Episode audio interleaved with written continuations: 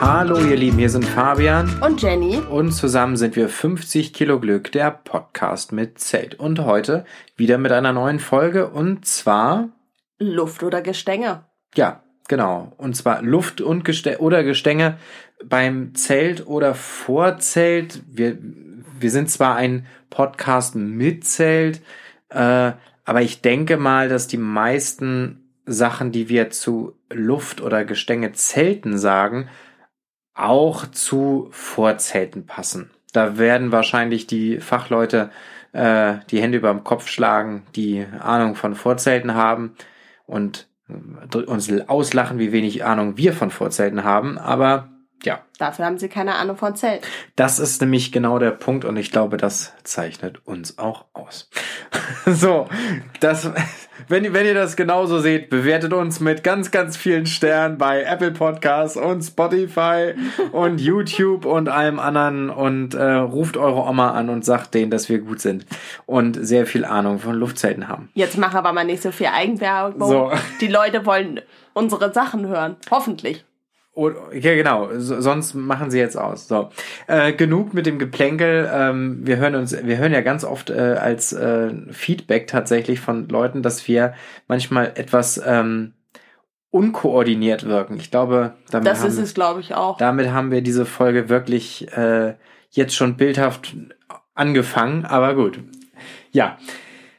Was ist unser Thema? Wir haben heute den äh, die Frage soll man sich oder sollte man sich, man, niemand soll was, sondern wir versuchen zu klären, warum äh, ein Gestengezelt und oder warum ein Luftzelt.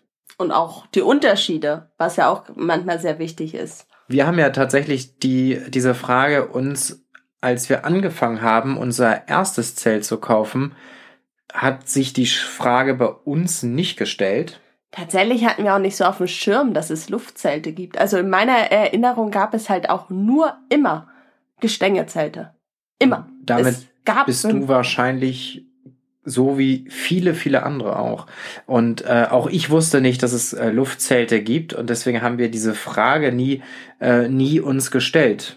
Man sieht es ja auch nicht auf den ersten Blick immer. Richtig, es gibt so von einem günstigen Anbieter ähm, gibt es ein Zelt, ein Luftzelt, das kannten wir damals auch schon und fanden das ziemlich unhübsch. Weil es sieht ein bisschen aus wie so eine Hüpfburg. Genau, das hat, also. Die, da, dort sind die Luftkanäle halt außen und nicht so versteckt innen. Und dadurch sieht es halt aus wie so ein, so ein kleiner, so eine Hüpfburg, wie so ein kleiner Palast mit Luftschläuchen außen. Also ich glaube, die meisten Leute, die jetzt zuhören, äh, können sich denken, äh, zumindest ausgrenzen, welche wir meinen. Wir, wir, wir reden jetzt von der französischen Variante. Ähm, das, das, das, ist, das Zelt haben sicherlich sehr viele. Und ich glaube auch, dass es ein gutes Zelt ist. Ähm, oder ne, aber tatsächlich, wir fanden das immer nicht so hübsch, aber das war das einzige Luftzelt, was wir damals, als wir mit dem Zelten anfingen, so überhaupt kannten. Und ähm, für uns war das irgendwie nicht so das. Das stimmt. Und deswegen haben wir eigentlich nur eher die Frage gestellt, Fiberglas oder Stahlgestänge? Diese Frage hat sich allerdings, äh, klingt für uns jetzt eher eher unsinnig, weil in der Zeltgröße, die wir haben, ist Fiberglas schon eher keine gute Variante. Ja, vor allem nicht bei Baumwollzelten. Ja, das. Ich glaube, da hält das doch nicht mehr. Genau, das, also, ich wüsste jetzt kein einziges Zelt, was, äh, was, was so mit Fiberglas und Baumwolle, ich glaube, das hält das Gewicht tatsächlich nicht aus. Aber, ähm, ja, wir kannten, also ich kannte wirklich früher nur Fiberglasgestänge ja, tatsächlich war auch das, was ich früher am meisten kannte. Ich hatte früher als Kind so ein Kinderzelt zum Spielen und das war auch mit Fiberglasgestänge. Ja, und, und ich hatte so solche Zelte halt zum mal übernachten bei Freunden im genau. Garten oder so. Das hatten wir, glaube ich, alle irgendwie. Das, genau, also viele Leute sind damit ja auch unterwegs. Ähm, aber das war genau das eigentlich, äh, was, was uns irgendwie den Beginn ins Camping und ins Zelten so begleitet hat. Also die Frage nach einem Luftzelt hat sich für uns nicht gestellt, weil wir einfach keine Ahnung davon hatten. Und ich glaube tatsächlich, wenn man so die Frage, die, die Fragen, die wir so bekommen, mal über den Kamm schert, ganz, ganz viele Leute, die sich für den Kauf eines Zeltes gerade entscheiden oder noch entscheiden werden oder schon entschieden haben, haben Luftzelte ganz oft auch noch nicht so auf dem Schirm. Vielleicht sollte man aber erstmal erklären, wie das quasi ist. Also das Luftzelt ersetzt quasi die Stange zur Stabilität für das Zelt. Genau. Und ehrlicherweise ist das sehr verwunderlich, dass viele Leute das nicht auf dem Zettel haben, dass es Luftzelte gibt, weil eine, eine richtig neue Erfindung ist das nicht. Also das gibt's jetzt schon einige Jahre auf dem Markt und ähm, das haben auch immer mehr Leute, aber so wie wir den Eindruck haben, haben das immer mehr Leute, die sich ja viel oder die sich mehr mit Zelten auseinandergesetzt haben. Ja, das stimmt. Also so wirkt es zumindest. Vielleicht ist es bei euch anders, könnt ihr uns ja mal schreiben. Genau. Und ähm, also vielleicht mal anfangen mit, was für Gestängearten gibt es eigentlich? Also es gibt ja ganz, ganz viele Versionen von Gestängezelten. Wir reden jetzt immer so äh, lapidar über, über das Gestengezelt, aber das kann ja ganz vieles heißen. Also wie gesagt, kann schon mal das kleine Zelt sein, was ein Trekkingzelt ist, was denn wahrscheinlich kein Stahlgestänge unbedingt hat, zumindest kein großes, dickes. Genau, diese Trekkingzelte haben meistens, also kleine Trekkingzelte haben meistens äh, Aluminiumgestänge. Ähm, da kommt es ja auch immer ganz auf das Gewicht drauf an. Diese günstigen, diese günstigen ähm, Einsteigerzelte, das sind dann meistens Fiberglasgestänge. Es gibt tatsächlich auch große Familienzelte mit Fiberglasgestänge. Das finde ich, ist zwar eine sehr preisgünstige Variante, ist aber, glaube ich, aus meiner Sicht jetzt eher nicht so eine ganz sichere Variante, weil die Gefahr, dass da dann doch was kaputt geht, wäre mir persönlich zu hoch. Ich hätte auch immer ein bisschen Angst, weil die ja relativ schnell kaputt gehen, dass wenn sie kaputt gehen und die irgendwie so eine spitze Ecke haben, dann einmal komplett dein ganzes Zelt aufreißen. Und ehrlicherweise reden wir hauptsächlich jetzt über die Stahlgestängezelte. Ja. Das sind große, äh, das sind dann ähm, robuste, große, schwere Stahlgestänge, die eben große, schwere Zelte, ähm, ob nun Polyester oder äh, Baumwollmischgewebe tragen. Aber äh, Stahlgestänge ist schon das, das klassischste große. Hat natürlich das gleiche Prinzip wie alle anderen Stangen auch. Die sind meistens miteinander verbunden und man steckt sie nur noch ineinander rein und dann nur, dass sie eben nicht so leicht brechen wie, genau. äh, wie jetzt eine Fiberglasgestänge. Also genau. Also das ist, ähm, ja, also das, davon, davon reden wir jetzt, äh, und Stahlgestänge haben ja auch ähm, viele Gestänge-Vorzelte. Das ist ja genau das Gleiche. Da müssen die ähm, auch ineinander gesteckt werden. Meistens sind die da aber nicht so verbunden wie bei, bei Familienzelten. Ähm, das ist dann der Aufwand ein bisschen, weil das mit der farblichen Markierung und so, das dauert dann halt alles ein bisschen länger. Aber ähm, wie gesagt, wir reden jetzt von Stahlgestängen, robusten, hochwertigen Stahlgestängen. Die, das kann ich jetzt schon mal jetzt sagen, sind sicherlich eine gute Alternative für ein Luftzelt. Hatten wir ja auch ganz zu Anfang. Und ich würde einfach jetzt mal quasi erzählen, wie das für uns war, mit dem Stahlgestänge zu zelten. Dann mal los. Wir, also es ist relativ körperlich anstrengend, dadurch, dass sie auch relativ viel wiegen und man das Zelt auch hochziehen muss, wenn die Stangen drin stecken. Und das ist halt sehr anstrengend, wenn es wirklich warm ist und man geht ja zelten eher, wenn es warm ist. Und dann hat Fabian tatsächlich mal am Stofer Strand alleine aufgebaut und es war sehr heiß. Also ich war zum Glück nicht dabei, ich war arbeiten, aber er hat es alleine aufgebaut bei sehr hohen Temperaturen und er wirkte sehr kaputt, als ich das dazu war, kam. Das war eine der bescheuertsten Ideen, die ich in meinem Leben gemacht habe, aber es hat geklappt. Wohlgemerkt, dann äh, ist auch noch ein Gewitter aufgezogen und er hörte das schon donnern und die Blitze in der Ferne ne, hat er auch schon gesehen. Und ich wollte gerne mein Leben nicht beenden mit einer Stahlstange in der Hand. ähm, und äh, das ist das. Das war also, halt so typisches Sommergewitter man muss, man muss im Endeffekt sagen, also ähm, wie gesagt, Jenny war arbeiten und das war tatsächlich unser aller, aller, allererster Campingtrip zum Stover Strand.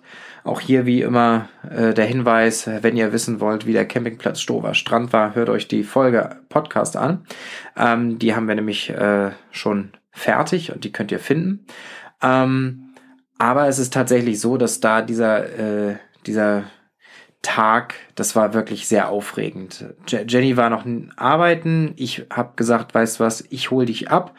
Wir waren ganz, ganz nah bei uns zu Hause auf einem sehr schönen Campingplatz, wie gesagt, Stover Strand. Ähm, das ist nicht weit weg von uns und ähm, Hamburg ist da halt in unmittelbarer Nähe. Und deswegen habe ich gesagt, weißt was, ich hol dich von der Arbeit ab und äh, bau das alles schon mal so weit auf, dass wir im Endeffekt anfangen können, wenn du da bist. Das war ein richtig schöner warmer Tag, sehr, sehr warm, ich glaube so um, die 30 Grad. Und äh, ich habe dann wirklich im Schweiße meines Angesichts wirklich das Zelt alleine aufgebaut, was sich als sehr viel komplizierter herausgestellt hat, als ich das befürchtet hatte. Weil er das ja auch vorher noch nie alleine aufgebaut hat, sonst waren wir immer zu zweit. Ja. Und äh, vor allen Dingen war es bei dem, weil das ein klassisches Tunnelzelt war, ähm, die Leute, die uns schon länger auch auf Instagram verfolgen, die kennen das Zelt vielleicht im Zweifel. Und ähm, das hat eine sehr runde Bauart. Und da muss man diese Stangen sehr, sehr doll auf Spannung. Also es war auch körperlich sehr anstrengend. Und wenn man dann noch die Zeit gegen sich arbeiten hat und nicht im Regen, im, Re im Sturzbachregen äh, aufbauen wollte, weil ich hatte die ganzen Sachen halt überall rumliegen und äh, keine Möglichkeit, die unterzustellen, Deswegen war das wirklich ein absoluter Wettlauf mit der Zeit und äh, ja, war anstrengend, war sehr anstrengend und ich glaube, das werde ich auch nie wieder in meinem Leben nochmal machen. Was ich aber persönlich einfach noch ein bisschen schlimmer fand mit unserem Stahlgesteingezelt, war die Geschichte im Regen. Auch dazu haben wir eine sehr alte Podcast-Folge.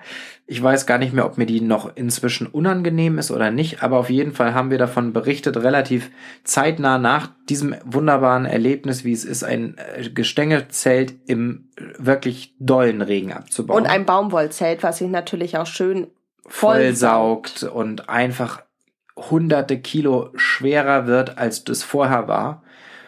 Unhandlich ohne Ende man hat die Stangen nicht mehr rausbekommen, weil das alles so schwer weil der, weil der Stoff war. aufgequollen ist und und die Stangen einfach die Stangenkanäle so so fest geworden sind. Ähm, das gibt natürlich bei anderen Zeltherstellern auch äh, da ein bisschen bessere Variante, zum Beispiel da zum dieses, ein, Einklippen quasi. Zum Einklippen genau. Wir hatten ähm, so so Stoff also so so, so Schlaufen halt. Genau. Und das war die waren relativ eng gestrickt, das muss man einfach sagen. Und äh, das meiste von dem von der Stange war in diesem Stoffschlauch drin. Das ist äh, bei, wie gesagt, anderen Zeltherstellern ist auch eine Preisfrage oder eine Qualitätsfrage. Und ähm, da ist es halt definitiv ein bisschen einfacher. Nichtsdestotrotz muss die Stange durch, auch mal durch so eine Schlaufe, egal wie lang sie ist. Und ich glaube, im Regen macht das wirklich einfach keinen Spaß, egal wie hochwertig oder qualitativ hochwertig das Zelt ist. Das würde ich, wie gesagt, nicht nochmal machen wollen.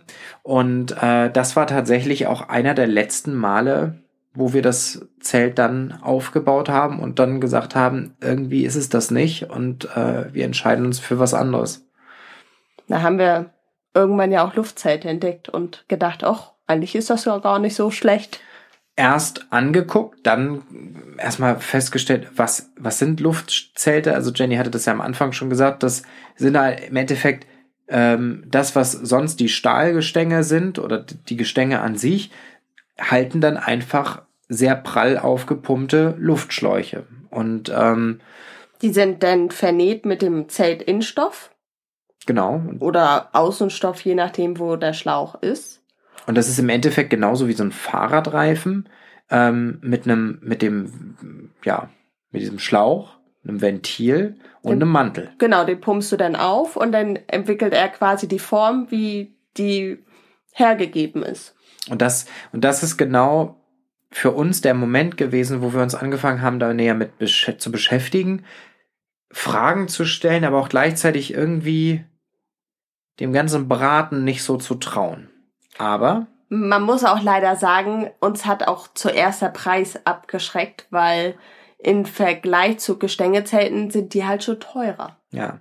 Und wo du jetzt schon bei dem Vergleich bist, machen wir den Vergleich doch jetzt einfach mal und vergleichen eben mal, was, ähm, was aus unserer Sicht die Pro- und Kontra-Argumente für oder gegen ähm, Gestänge oder für oder gegen Luftzelte sind. Du hast das schon gesagt, also Luftzelte sind deutlich teurer. Das ist wirklich, also schon einiges. Und ähm, Natürlich ist auch wieder Technik mit bei. Also der, der ganze Verschluss von diesen Luftschläuchen ist ja auch alles wieder Technik und Innovation, was erstmal hergestellt werden musste. Und natürlich kann man auch, das stimmt, genau. Und es ist aber auch so, dass diese äh, Luftschläuche auch, also ein, eine ein Stahlstange, die geht entweder kaputt oder ist heil.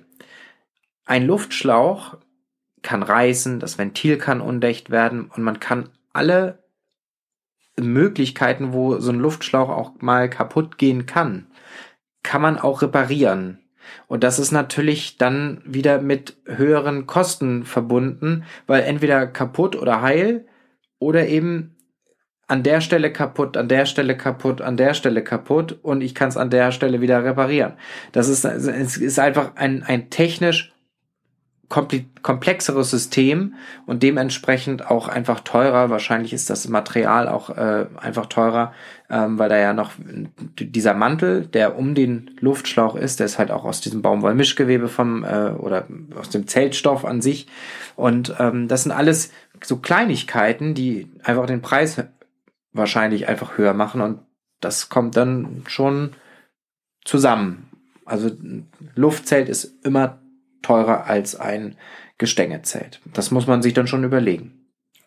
Und was auch nochmal ein großer Unterschied ist, was uns tatsächlich auch aufgefallen ist, dass Gestängezelte in der Regel, man, ich will da nicht alle über einen Kamm scheren, aber sind in der Regel kompakter, weil die Luftschläuche nämlich auch wieder Stoffplatz brauchen ich weiß nicht, ob ihr wisst, was ich meine, aber dadurch, dass sie ja nochmal einen extra Stoff haben, benötigen die ja auch nochmal zusätzlich Stoff. Und beim Baumwollmischgewebe ist das natürlich auch wieder noch mehr Stoff als bei einem Plast Polyesterzelt. Und natürlich sind diese, äh, sind die Schläuche an sich, das ist halt ein festes Gummimaterial oder äh, äh, Plastikmaterial.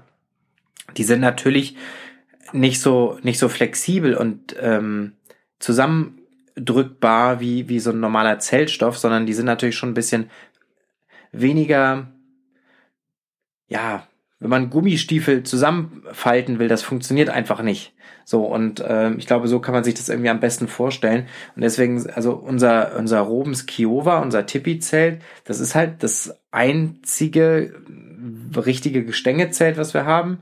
Ähm, Gut, das, das Green Cone hat auch ein Gestänge, aber das ist halt, würde ich jetzt da nicht so mit reinzählen. Die sind schon sehr viel kompakter als äh, die Luftzelte. Man muss auch sagen, bei unserem Tibi-Zelt kann man die äh, Stange auch ineinander zusammenstecken, so dass am Ende quasi nur noch eine große Stange da ist wo alle anderen Stangen drin versteckt sind. Das liegt aber dann tatsächlich in der Form eher an dieser Tippi-Stange. natürlich, aber. Das ist bei, bei normalen Gestängezelten jetzt nicht so. Da werden die halt genauso zusammengelegt, wie man das halt so also klassisch kennt.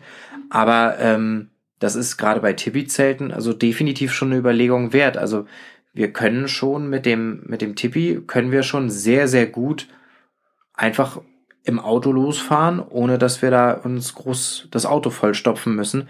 Das würde mit dem, mit dem Rosedale oder dem, dem, dem Hayward Lake nicht funktionieren.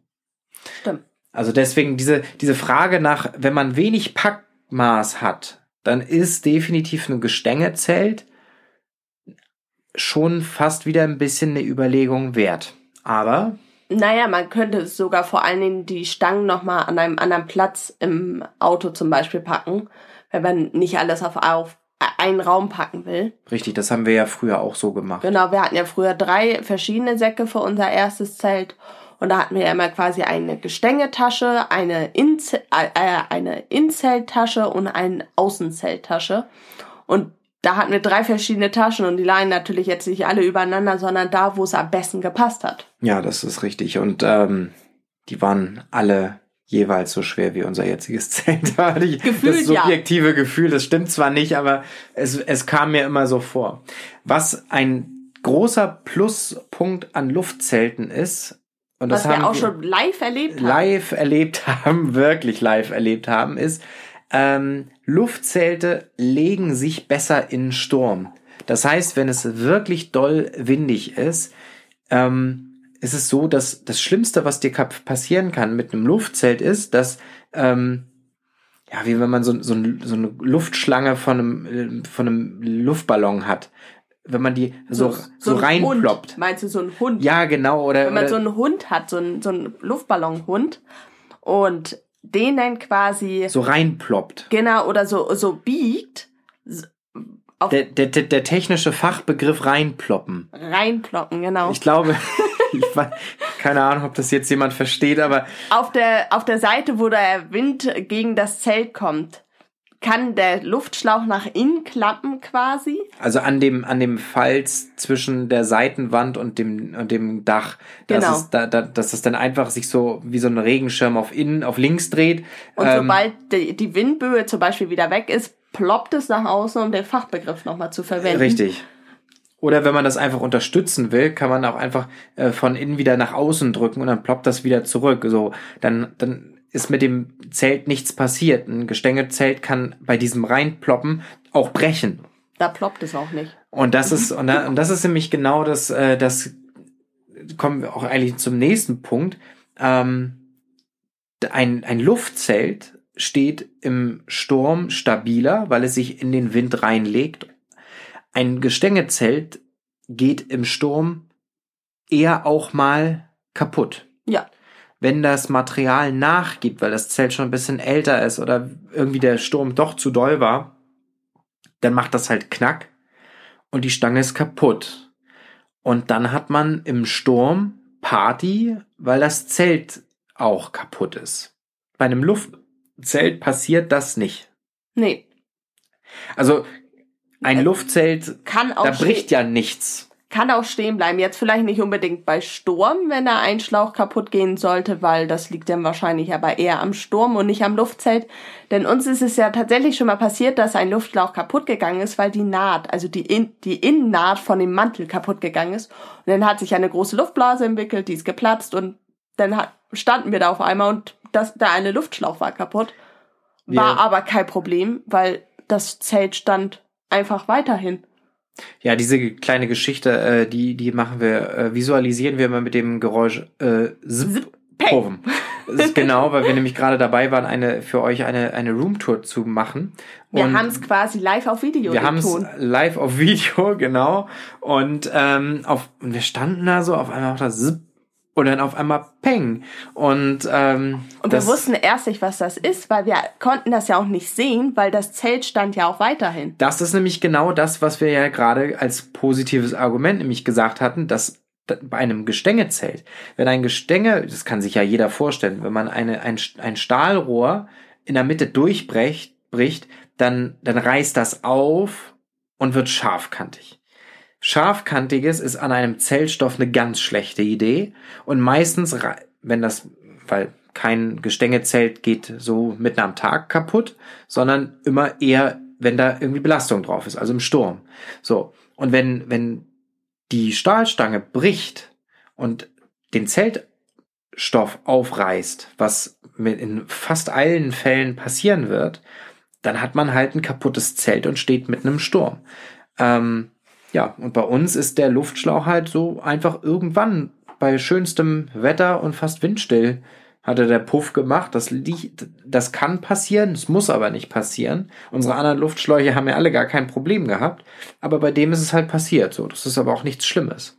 Und wir waren gar nicht so weit weg von Hamburg und haben deswegen gesagt, weil Gewitter und Regen angekündigt war und wir trotzdem ein bisschen Befürchtung hatten, was heißt Befürchtung, aber wir haben gesagt, der Einfachheit halber und wir wollten auch unser Rose Day ausprobieren, fahren wir Und wir wollten Hamburg. vor allen Dingen auch nicht, dass, äh, da, weil klar, ein, ein Luftschlauch, der keine Luft mehr hält, der ist halt nicht so stabil wie, ähm, wie ein anderer. Äh, wir hätten es so stehen lassen können, kein Ding. Und man muss halt sagen, wir hatten wirklich auch Starkregen leider auf dem Und ich wollte einfach nur keine, keine so eine Wassertasche auf dem Dach haben, aber es hätte so stehen bleiben können. Ja, hätten wir einfach nur Sonnenschein gehabt wie den letzten Tag. Im Regen hätten wir es auch so stehen lassen können, so ist es nicht. Aber äh, wir fanden es halt, und das muss man auch sagen, das ist für eitel, ähm, wir fanden es auch einfach nicht so hübsch. So, aber genau, man hat es halt ein bisschen gesehen.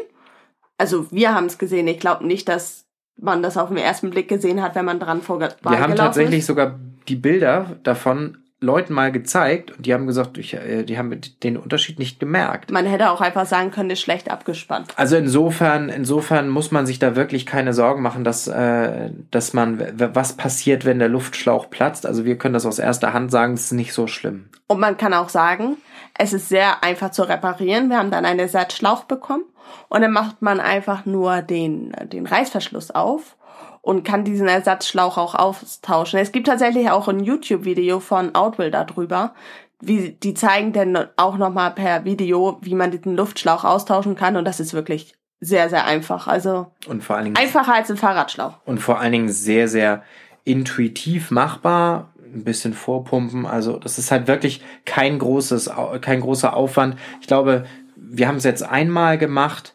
Ich glaube, beim zweiten Mal würden wir es in der doppelten Geschwindigkeit hinkriegen. Ja. Weil man einfach dann weiß, wie es funktioniert und das ist wirklich kein Ding. Und äh, da muss man wirklich sagen, Outdoor macht das schon gut. Ähm, die schicken halt innerhalb von äh, zwei Tagen dir äh, mit Expresslieferung dann deinen Schlauch da auf die auf den Campingplatz, auf dem du bist. Und Der, diese und zwei Tagen kann man stehen lassen. Genau.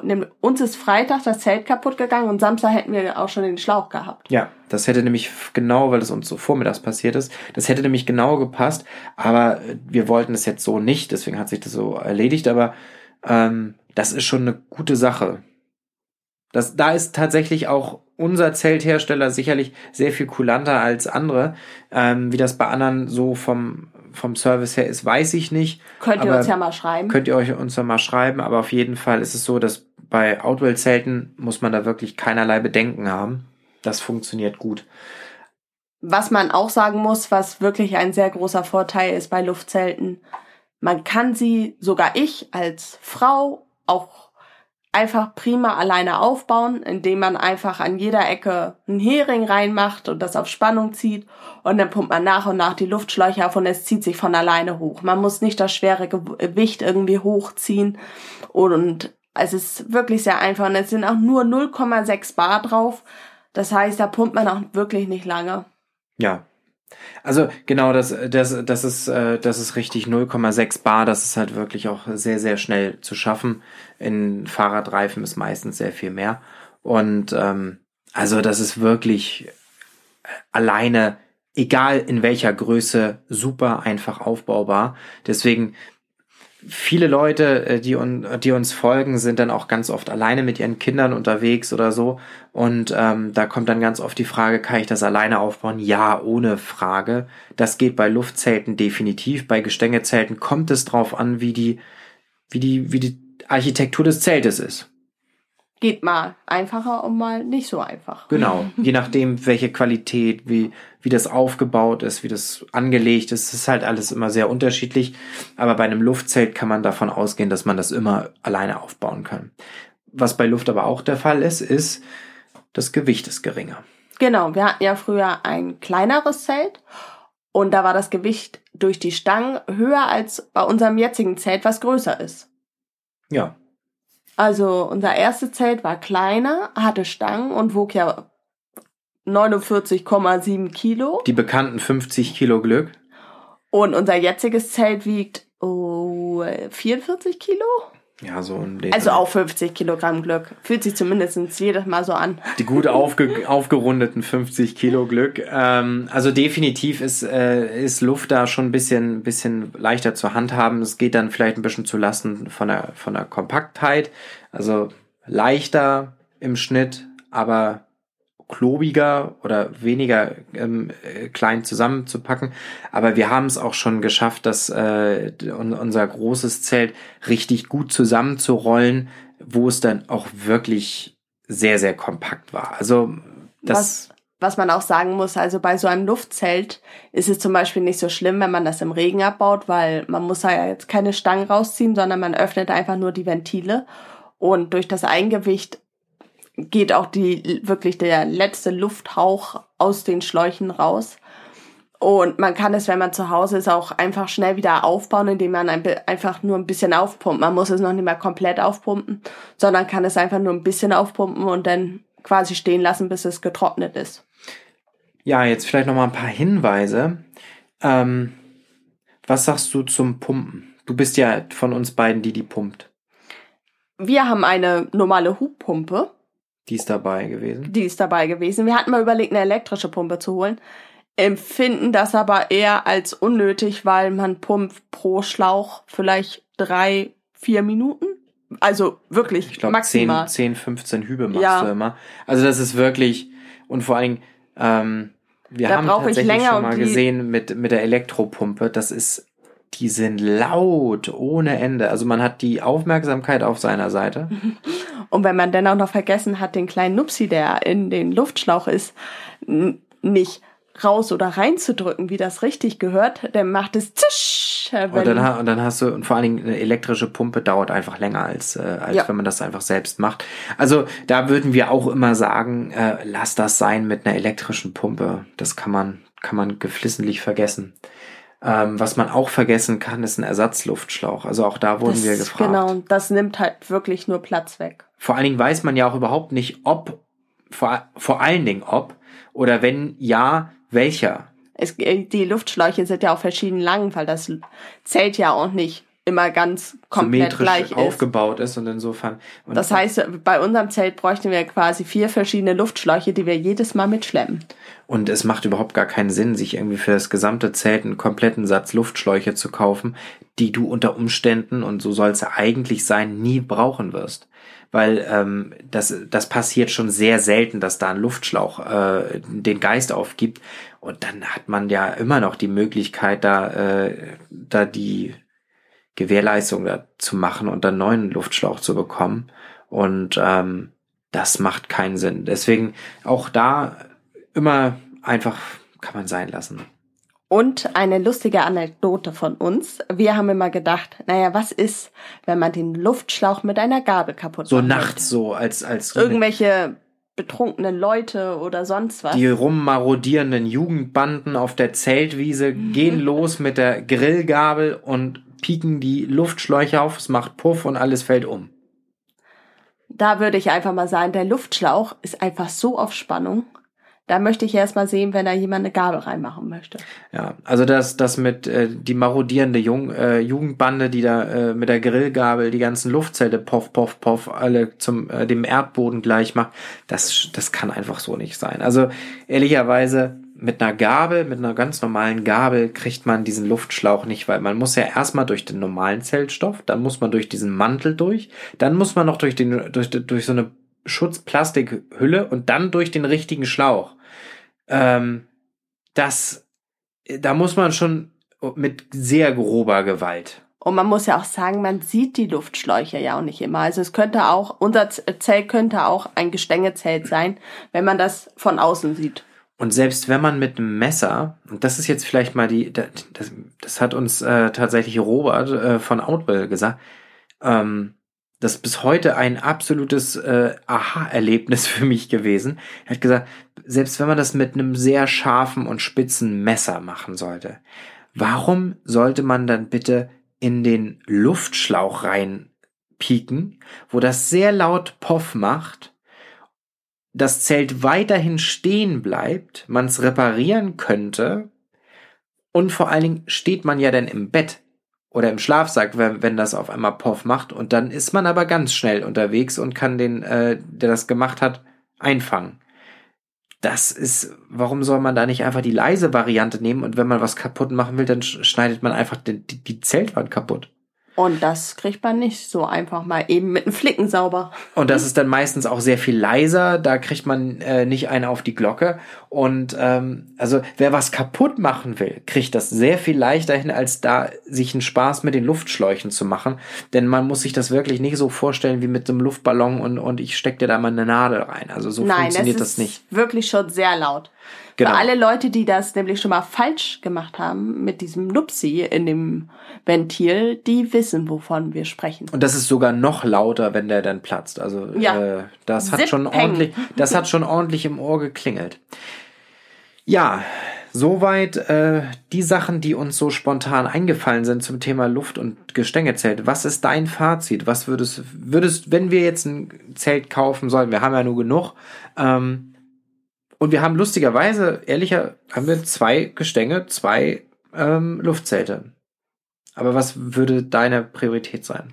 Ah, das ist schwierig, weil ich finde, das kommt auf das Zelt drauf an. Dementsprechend haben wir, glaube ich, auch so verschiedene. Also wir haben unser großes Sommerszelt, unser Rock Lake. Das ist ein Luftzelt, da würde ich auch niemals was anderes wollen. Ein Tipi-Zelt kannst du nichts anderes nehmen, außer ein Gestänge. Und unser kleines Green Cone, da kann man auch nicht so gut mit Luftschläuchen arbeiten. Bei, bei der Frage nach Familienzelten, was würdest du so einem Familienzelt? Definitiv Luftschläuche. Was ist da dein Hauptargument für? Es geht schnell, man kann es alleine aufpumpen. Wenn man nämlich mit Kindern unterwegs sind und die vielleicht ein bisschen zu viel Energie noch haben, weil man ist vielleicht lange Auto gefahren, kann der eine mit den Kindern auf dem Spielplatz und der andere baut schnell das Zelt auf. Ja, ich glaube, der kann ich mich ohne, ohne weiteres anschließen. Das würde ich genauso machen. Äh, gut, Tippi-Zelte haben eine ganz andere Form, die gehen ja nur mit Gestänge. Deswegen ähm, würde ich die jetzt mal so ein bisschen rausrechnen. Also ich würde, wenn ich die Wahl hätte zwischen einem Familienluftzelt äh, würde ich mich, äh, oder einem Gestängezelt würde ich mich immer für, für die Luftvariante entscheiden. Auch wenn die einiges teurer ist, aber es lohnt haben, sich. Es lohnt sich wirklich und äh, gerade bei hochwertigen Zelten hat man da ja auch einfach ganz viele Jahre davon gut. Trotzdem würden wir gerne hören, ob ihr ein Gestänge oder ein Luftzelt habt. Also schreibt uns gerne. Genau. Insbesondere schreibt uns gerne, wenn ihr gerade dabei seid, euch für ein Zelt zu entscheiden und äh, nennt uns gerne mal die Argumente, die euch für eure Kaufentscheidung ja getrieben haben. Ich glaube, das war's. Das war's. Wie gesagt, auch hier wieder bewertet uns bei Spotify und Apple Podcasts, bei YouTube gerne ein Like da lassen. Wir freuen uns sehr. Ähm, wir freuen uns tatsächlich auch ganz besonders doll bei Apple Podcasts über schriftliche Bewertungen. Da kann man nämlich auch einen äh, Kommentar hinterlassen. Ähm, und nicht nur einfach nur ein paar Sterne vergeben oder fünf gerne, äh, sondern da kann man auch wirklich eine, eine Bewertung hinterlassen. Und da freuen wir uns wirklich drüber, wenn, wenn ihr das macht, weil das erleichtert uns, dass wir mehr gehört werden und andere Leute vielleicht auch aufs Zelten kommen. Und wir freuen uns einfach über Kritik und Feedback. Es ist ja auch immer so, man merkt denn, dass man nicht in das in die Leere redet, sondern dass da auch was zurückkommt. Das stimmt nämlich wirklich. Also wir, weil wir sitzen hier in unserem Podcast-Zimmer und äh, das ist halt so, man denkt. Podcast-Zimmer, wie sich das anhört, das ist unser Arbeitszimmer. Der Westflügel. ähm, und das und das wirkt immer so, als ob man so einfach gegen die Wand redet in, die, in dieses schwarze Mikrofon und dann äh, und da irgendwie nichts bei rumkommt. Aber ähm, ja, die Rückmeldung sagt halt, das hören halt wirklich Leute. Das ist halt schön. Und deswegen äh, werdet nicht müde, Feedback zu geben, Bewertungen zu geben. Wir freuen uns immer. Und einfach der Austausch mit euch macht uns sehr, sehr viel Spaß. Bis dann, ihr Lieben. Alles klar. Schönen Tag und Abend und Nacht und was auch immer. Und wir freuen uns auf die nächste Folge mit euch. Tschüss. Tschüss.